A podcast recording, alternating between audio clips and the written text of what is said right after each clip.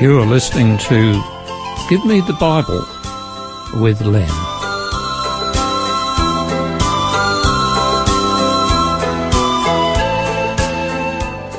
Today's program is entitled King Comes.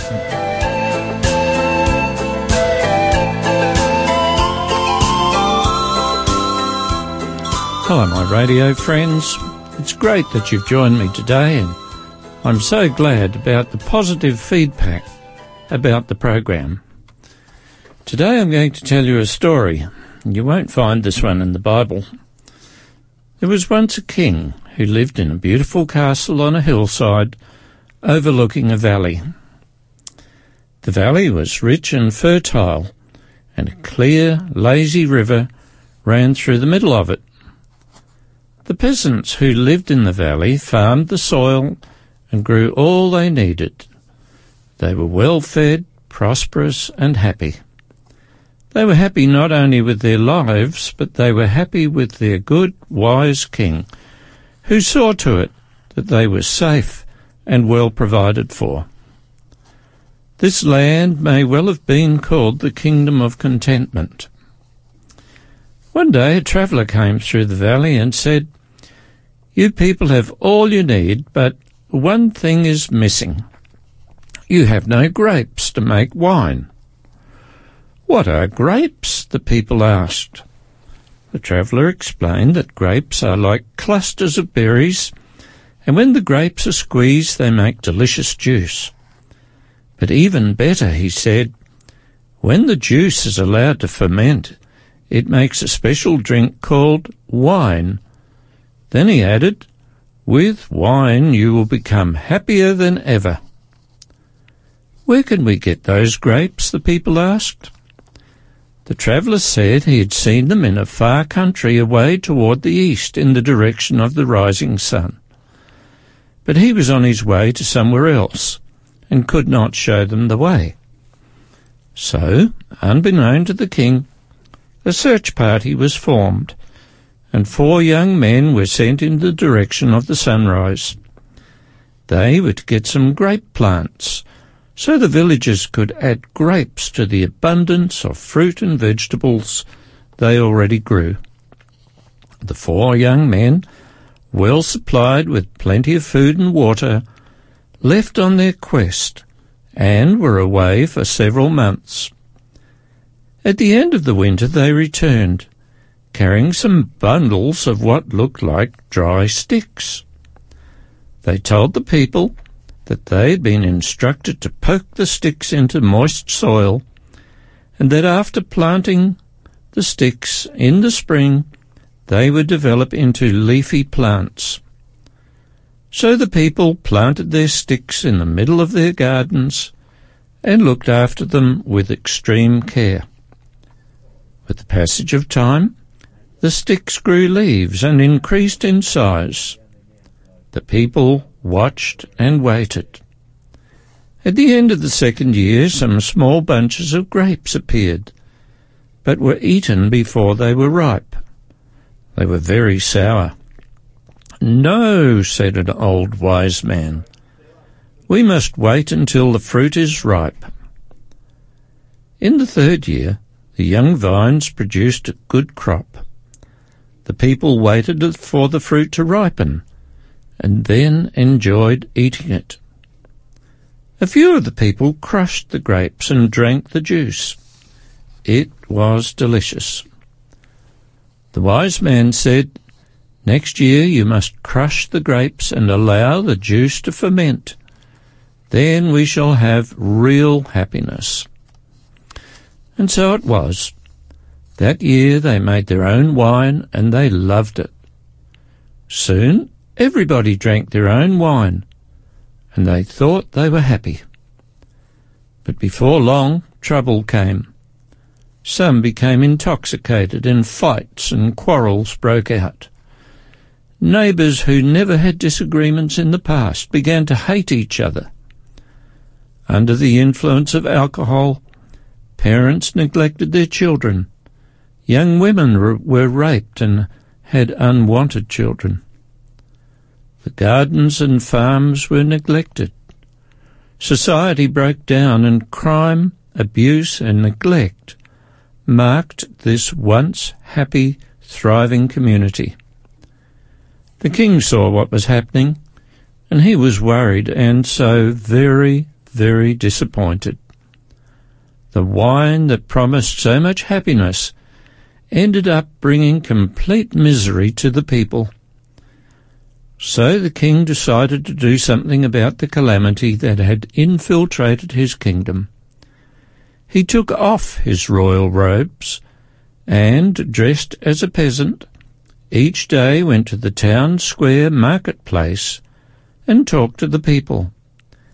He reminded them of how happy they had been in the past and offered to help them change their lives.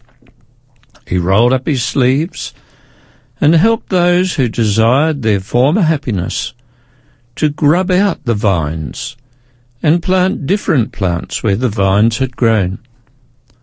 Sweaty and dirty, the king laboured hard for the sake of his people. But then in a strange turn of events, one evening, a gang of intoxicated ruffians attacked the king as he was finishing his day's labour. They didn't realize he was their king. They beat him up, badly injure him, injuring him. The king's injuries were so bad, he later died. What a tragedy the one who freely gave his time and effort, died at the hands of a group of drunken, unthinking louts, whom, in effect, the king came to help. Now, this is the end of this story, but there are some elements from the story that are parallel to events that the Bible describes. Firstly, as told in Genesis chapter 1, when God created the world, it was beautiful. The ground produced all kinds of plants, and there was food in abundance. The air was clean, and the world was a happy, peaceful place. But a stranger entered. That stranger was none other than Satan, whom Revelation 12:9 calls the devil and that ancient serpent. He spun a story to Adam and Eve, mankind's first parents, that if they would disobey God and instead follow His instruction, they would have an even happier existence. Adam and Eve fell for his deceptive lies, and so evil and sin came into this otherwise utopian world. Adam and Eve were cast out of their beautiful garden home and had to toil hard for a living. They had two sons, Cain and Abel. Later, in a fit of jealousy, Cain killed his brother Abel. You can read this for yourself in Genesis chapter 4. How devastating this must have been for Adam and Eve that their firstborn son who should have protected his younger brother, attacked and killed him instead. How many times must Adam and Eve have said to themselves, What have we done? How stupid we were to have believed Satan's lies. Now we have misery where we once had happiness. Just like the people in the story at the beginning of this program. Life changed because they accepted what the stranger told them, thinking that what he said would bring even greater happiness. Instead, it brought discord, trouble, and regret. You and I are witnesses to the current, current mess that's in the world. Crime, selfishness, deceit, abuse, trampling on the rights of others, cheating, murder, dishonesty, theft, and so on, are very commonplace. It's so commonplace that the news is full of such evil. And, sad to say, most of us have become hardened to it. The world is sick.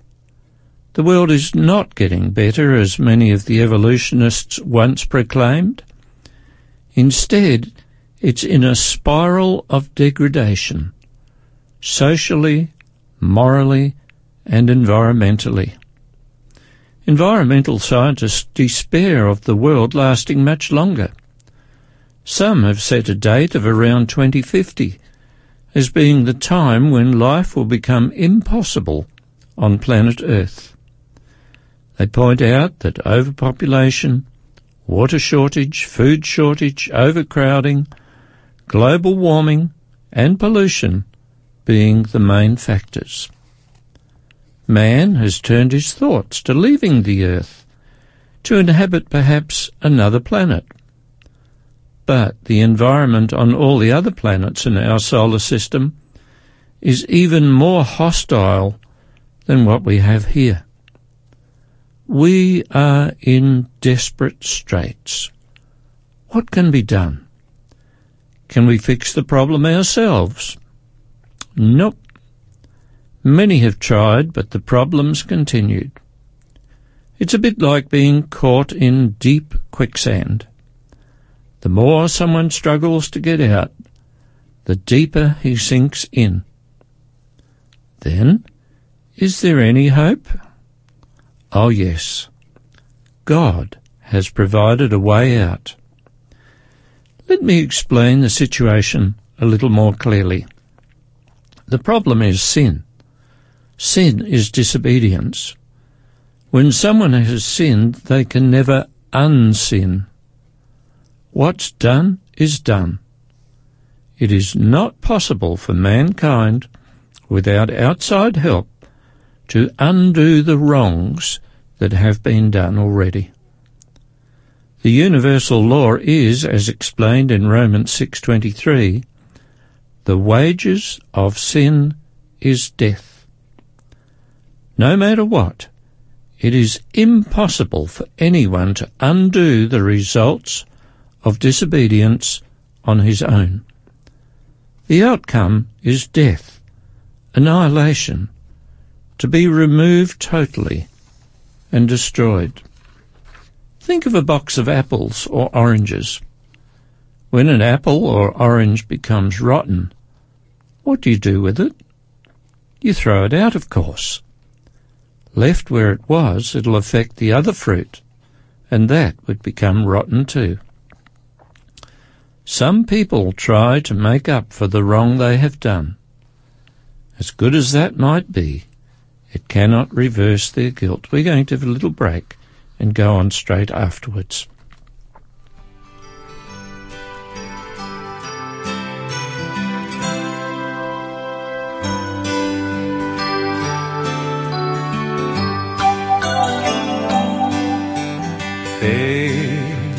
Face with Christ, my Savior.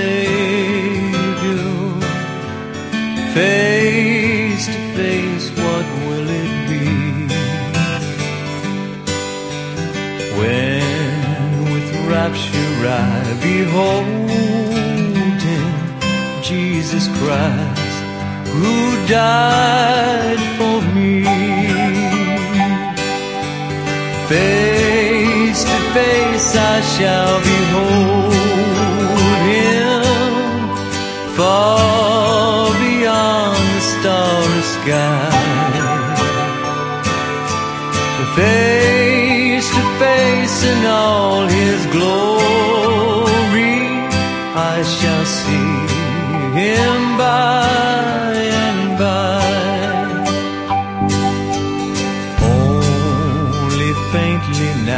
I see Him with the darkling veil between.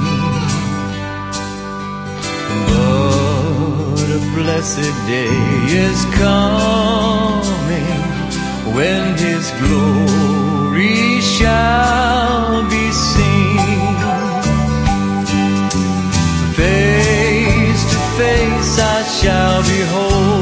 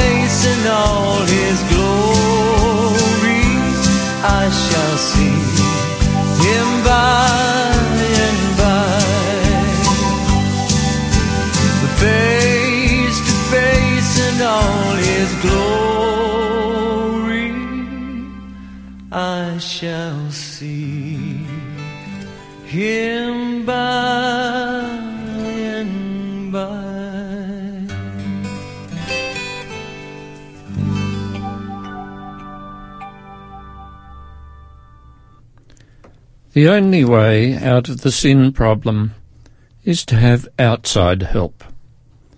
Even before the world was created, even before people walked on the earth, God anticipated that things could go wrong.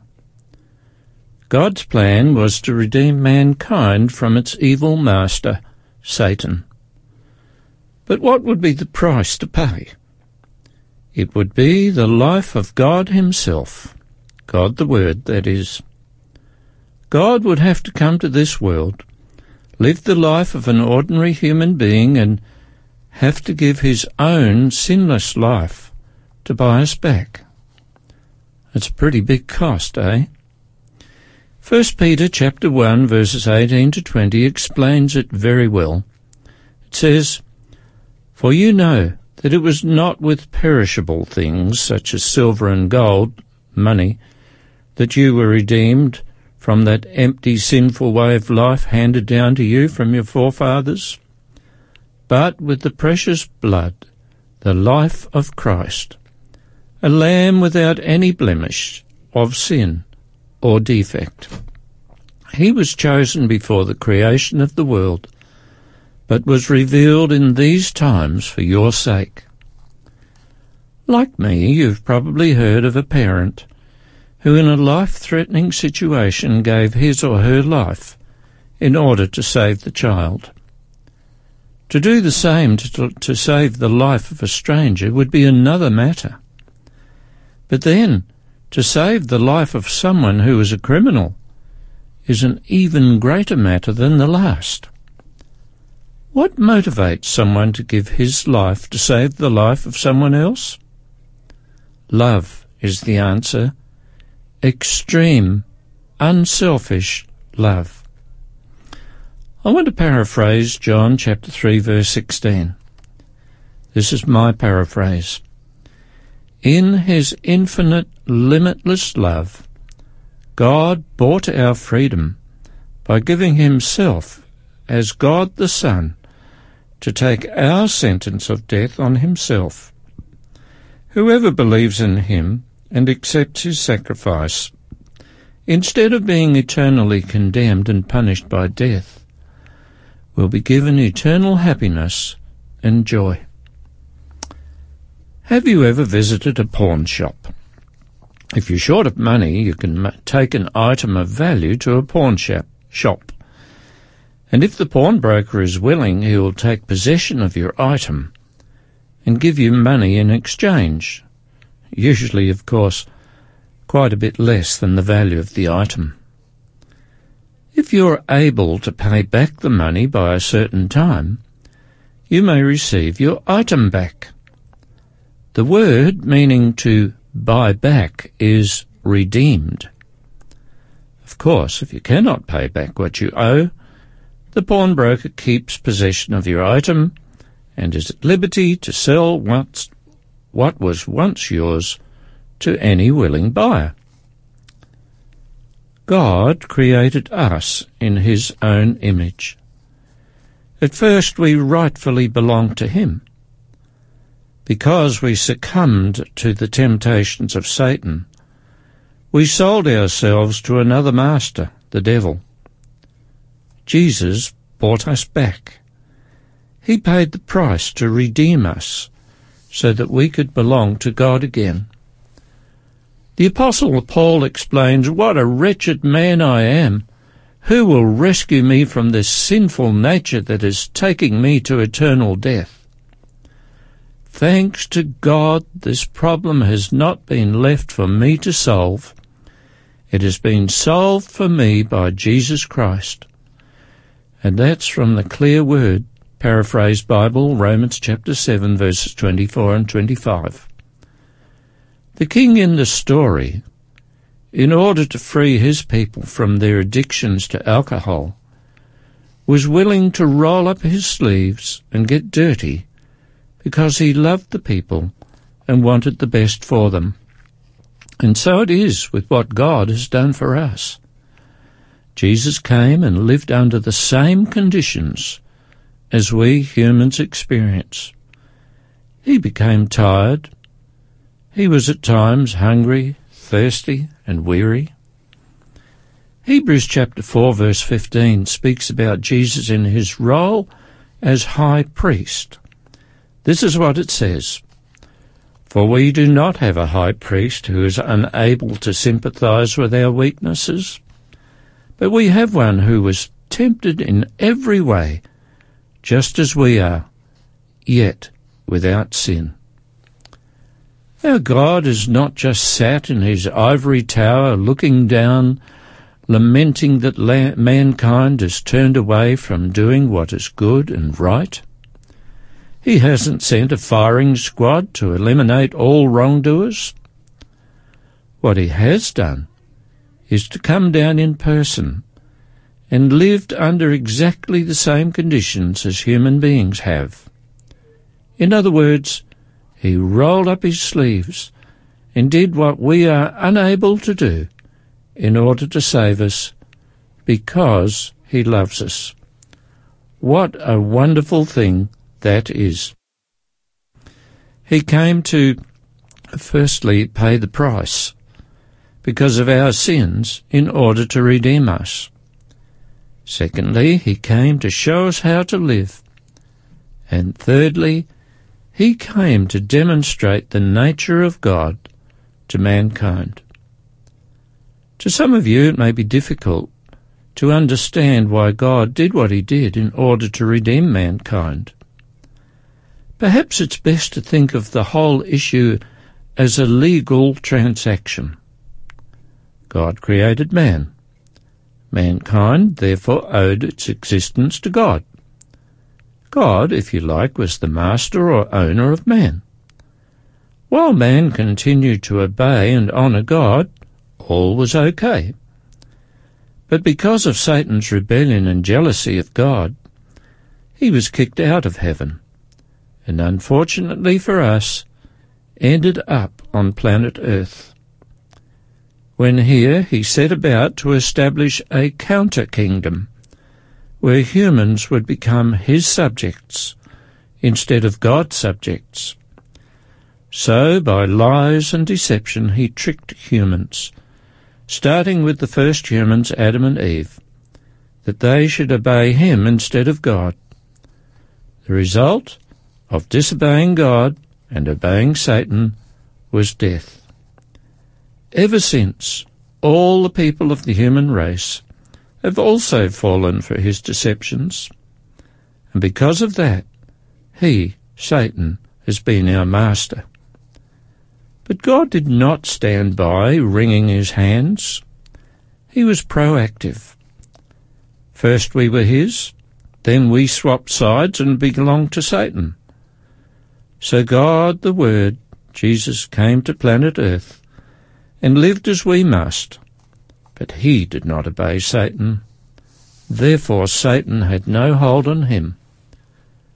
Because Jesus lived without sin, and because he was God, he was qualified to pay the price of death that humans bring upon themselves because of their sin. The only price that could be paid was death, and Jesus gave his sinless life for our sinful lives. Therefore, if we are willing to accept God, uh, Christ's substitutionary death for what we have would have otherwise had to pay, we can have eternal life, which God originally planned for the human race. God is no tyrant. He is no absent landlord. He is Emmanuel, God with us. Let me tell you that life with God is much happier than without Him. And even better than that, He wants our company for eternity. Is that any good or what? All you have to do is say yes to God, and eternity can be yours. And that's it for today, my friends. May God bless you as you contemplate these thoughts. And um, until next time, I wish you much joy and peace.